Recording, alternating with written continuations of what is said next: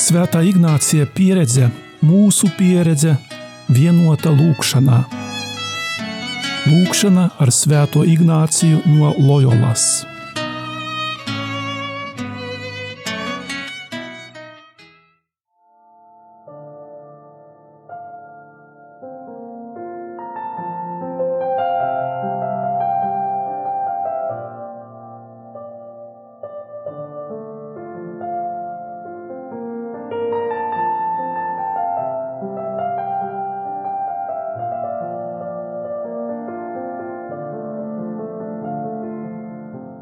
Darbie radio Marija klausītāji, iesāksim Ignācisko pusstundu un atcerēsimies, ka šis laiks ir kopīgai meditācijai ar Svētdienas evaņģēliju. Lūksim žēlastību no egoisma brīvu sirdi, tādu, kas jūt cilvēku grūtības un vientulību.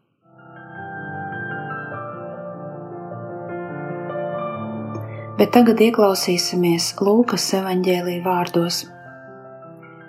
Un apstuļi sacīja savam kungam: Vairo mums ticību, bet viņš sacīja: Ja jums būtu ticība kā sinepju graudiņš, un jūs sacītu uz šo vīģes koku, izraujies ar savām saknēm un dēsties jūrā, viņš jūs paklausītu.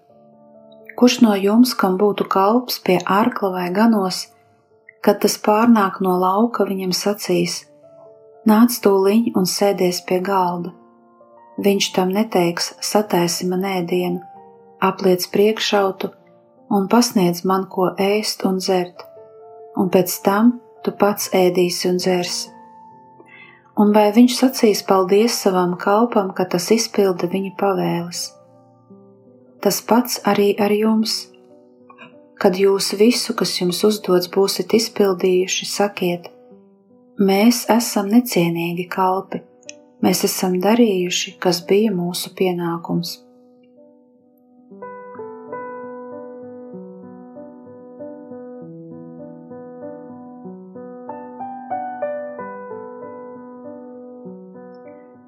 Meditācijas sākumā atvelti laiku, lai sakoncentrētos un sagatavotos lūgšanai.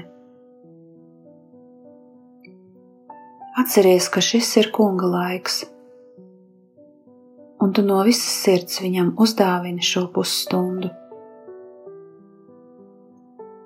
Visu pārējo, kas tevi nodarbina, šobrīd noliec malā.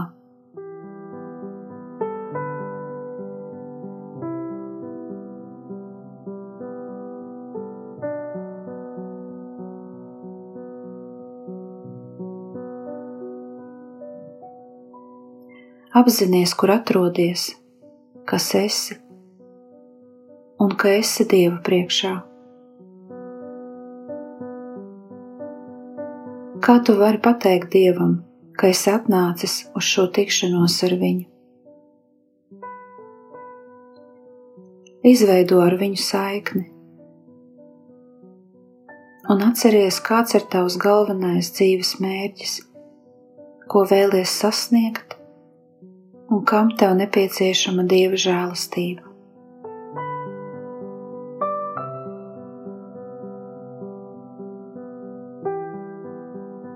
Tagad atceries svēto rakstu fragmentu, ko tikko dzirdēji un ko lūksies. Vari iztēloties vietu, kur notiek darbība,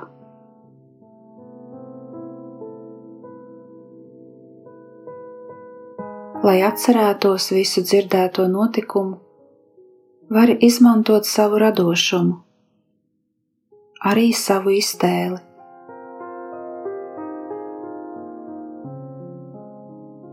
Ar iztēles acīm ieraugi personas, kuras darbojas evaņģēlīja fragmentā. Ieskaties viņu sejās, mēģina sajust, ko viņi var izdzīvot, kāda ir viņu garīgā un emocionālā pieredze.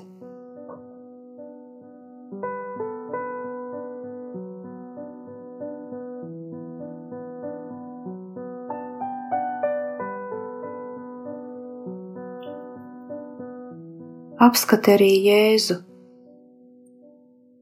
kā viņš izskatās, kā viņš stāv, kā viņš kustās, kā viņš skatās.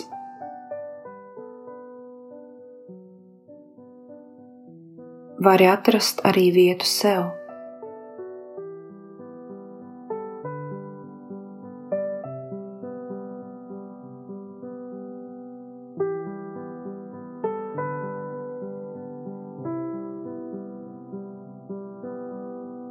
Ar iztēles palīdzību izmanto dzirdi, klausies, ko runā cilvēki, skaties un vēro viņu žestus, kustības un ko no tā var mācīties.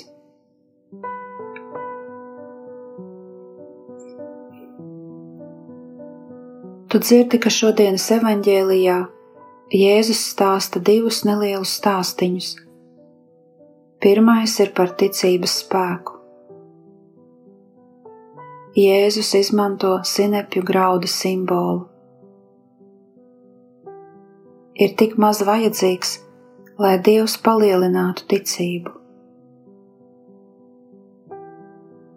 Ticībai ir nepieciešama attīstība ticība, kā tas mazais graudiņš var augt un pārveidoties. Vai tu esi pamanījis, kā mainās tava ticība? Kā mainies tu? Varbūt tev kāds ir teicis, ka tu esi ticībā kļuvis lielāks.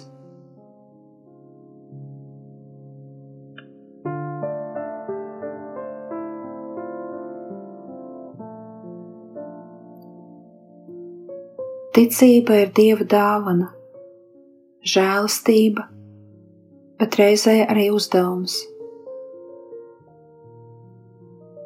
Tā nav tāda vērtība, kas paliek līdz galam nemainīga. Ticība ir dziļa, tā uzņemas atbildību. Tā prasa tīru sirdi, drosmi pacietību un lielu paļāvību uz kungu. Tāda ticība arī nostiprina pārbaudījumu mirkļiem, reizēm ļoti sāpīgiem.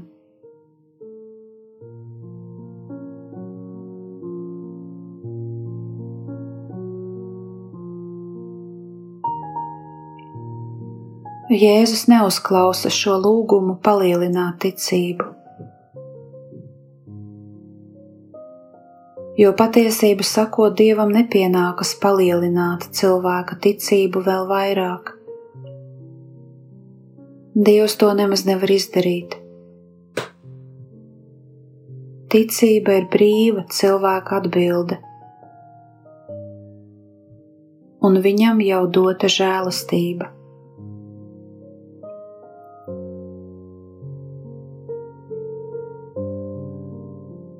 Tāpēc tai vietā, lai apmierinātu apstuļu lūgumu,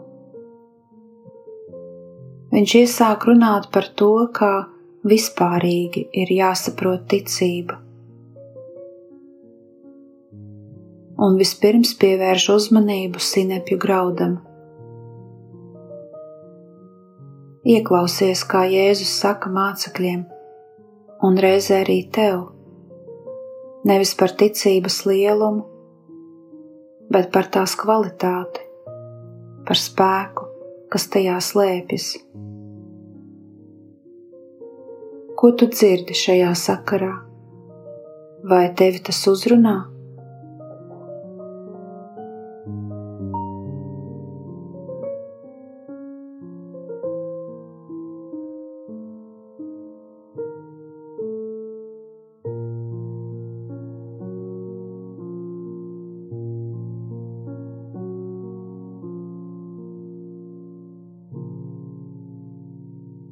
Visu paveic dieva žēlastība. Ticība ir nekas, kas ir viss. Jēzus saka, Ja jums būtu ticība kā sinepju graudiņš, un jūs sacītu šo vīģes koku, izraujies ar savām saknēm un dēsties jūrā, viņš jūs paklausītu. Var brīdi apstāties un padomāt, kā šie vārdi ir realizējušies tavā dzīvē, vai esi to pamanījis?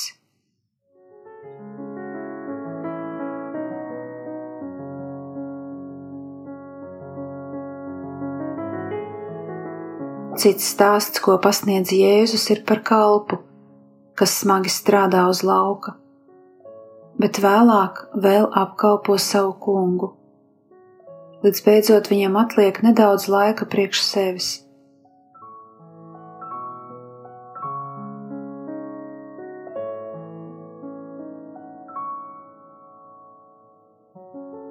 Līdzību Jēzus noslēdz ar necerētu, taču sev raksturīgu mācību. Jūs, kas esat padarījuši visu, kas bija uzticēts, sakiet, esam nederīgi kalpi Kā tu sajūties šajā vietā? Varbūt tev gribas domāt, ka vārds nederīgs ir tas pats, kas nemākulīgs, nespējīgs vai nevajadzīgs.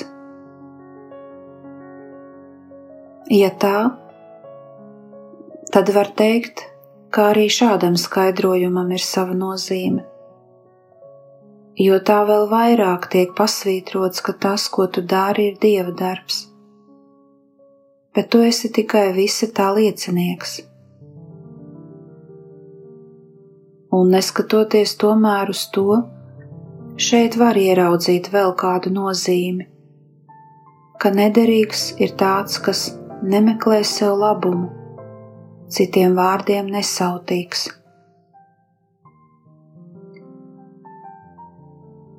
ko tagad tev ir vēlēšanās pārdomāt. Paliec brīdi ar to.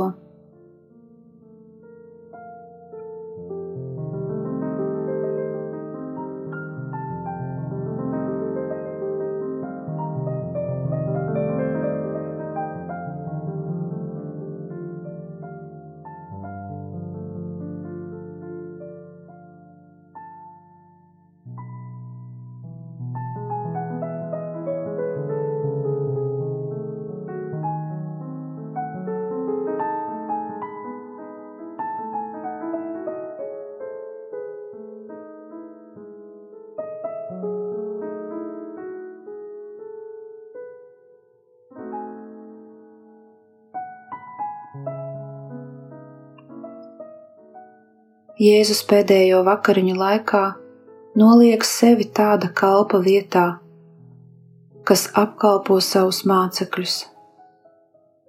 Dievs, kas kalpo kā kalps. Tādu žestu Jēzus māca un atstāja kā mantojumu mūsu savstarpējām attiecībām.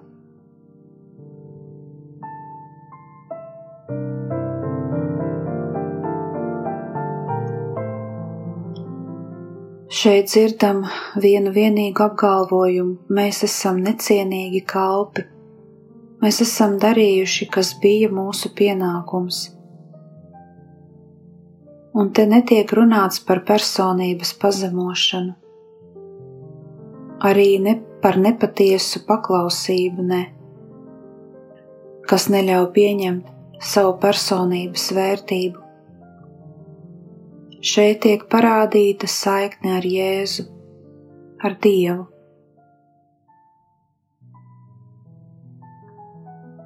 Dievu priekšā mēs vienmēr paliksim necienīgi kalpi, jo viss, ko mēs darām vai spējam, ir Viņa dāvana, žēlastība, jo bez Viņa mēs neko nespējam. Taču ar viņu mēs varam visu, pat izraut un pārstādīt zīdkokus.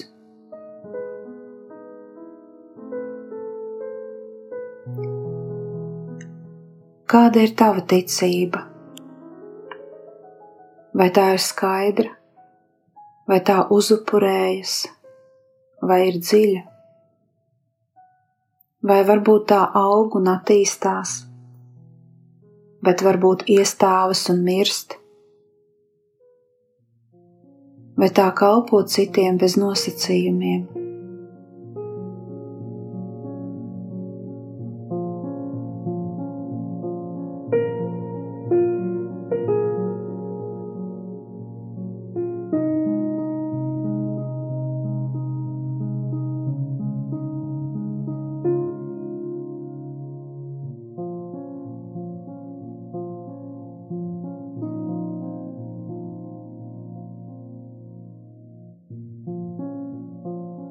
Vai tu domā, ka tev vienmēr jābūt stipram un viss jātur zem savas kontrolas? Vai tomēr tu atceries, ka bez dieva nav nekas, bet ar viņu ir viss?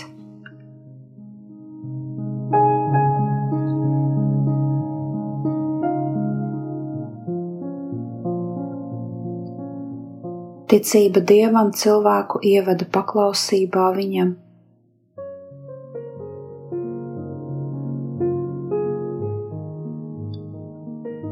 Kā vispār tavuprāt var izmērīt ticību? Ir tādas reizes, kad gribas arī tev teikt, cik maza ir mana ticība. Bet ticība ir žēlastība. Un kaut arī esi atbildīgs par pūlēm, lai to audzētu, visvairāk Dievs audzina tavu ticību.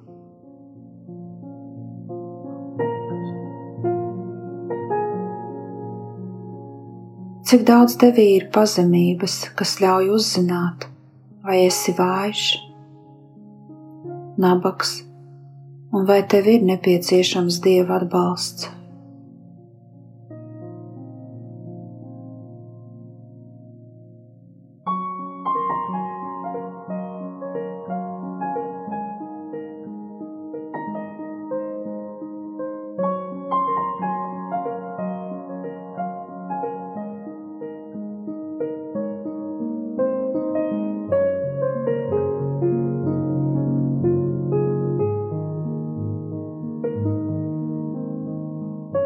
Ticība aug mēģinājumos ticēt, sarežģītās situācijās, noskaidrojas tās briedums un dziļums. Tādu ticību var izaudzēt un nobriedināt ikdienā caur uzticību, ikdienas pienākumos, pacietīgā mācīšanās procesā noticēt caur mazām mērķtiecīgām izvēlēm.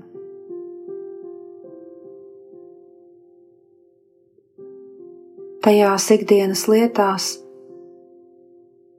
Dievs padalās ar tevi savās lietās, ļauj pieskarties kopā ar viņu pie citu cilvēku dzīvēm,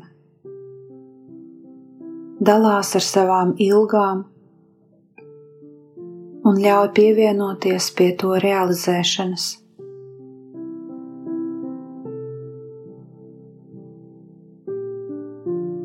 Un tas notiek ļoti dabiski. Caur lēmumu mīlēt mazās lietās, pakalpot, dzīvot Dieva priekšā un dalīties Viņa mīlestībā ar citiem.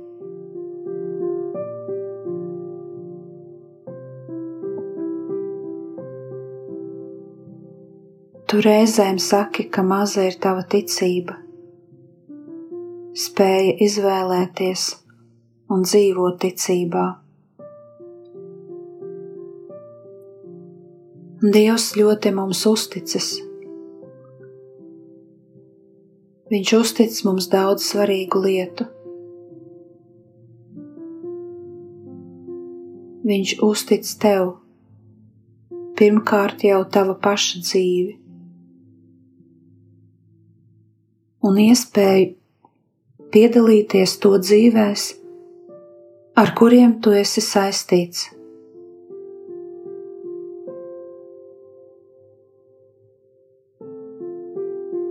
Un ja arī reizēm tev liekas, ka tava ticība ir patiešām ļoti maza,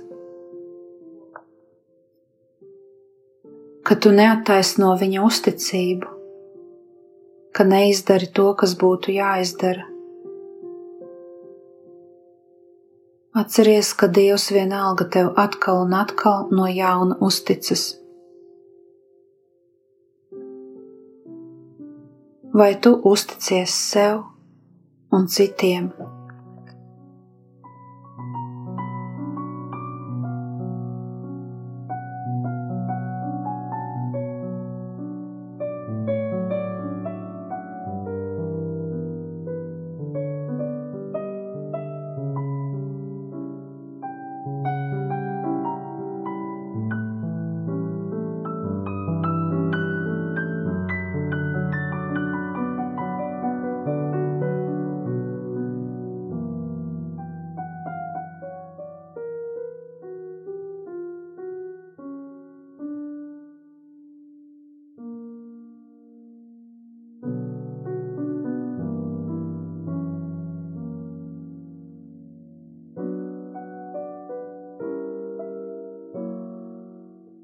Beidzot šo kontemplāciju, esi aicināts uz sarunu ar Dievu. Sarunā vienmēr satiekas vismaz divas personas ar savu pieredzi, runāšanas veidu un tam līdzīgi. Šī saruna būs atkarīga no kontemplācijas pieredzes.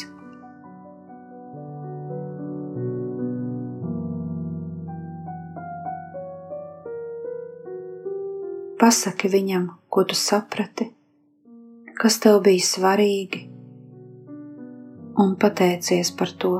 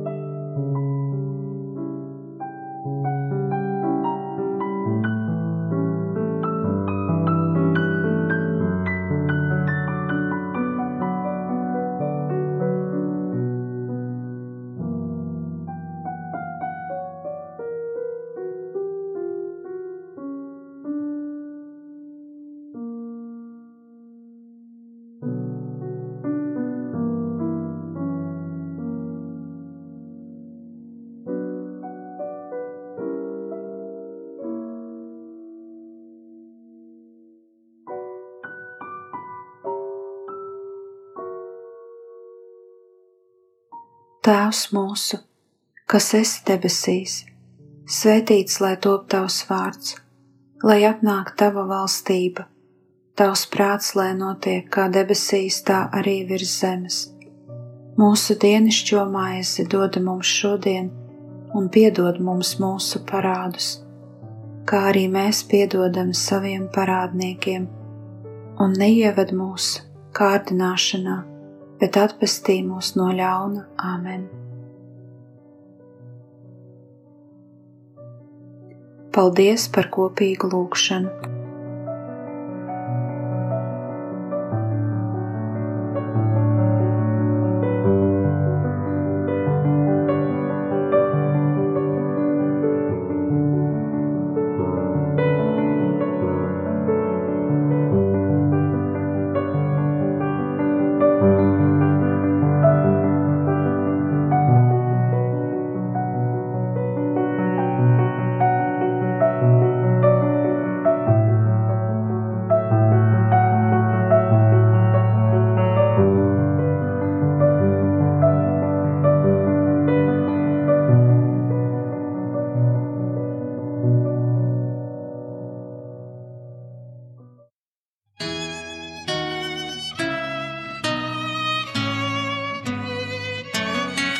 Svētā Ignācija pieredze, mūsu pieredze, vienota lūkšanā.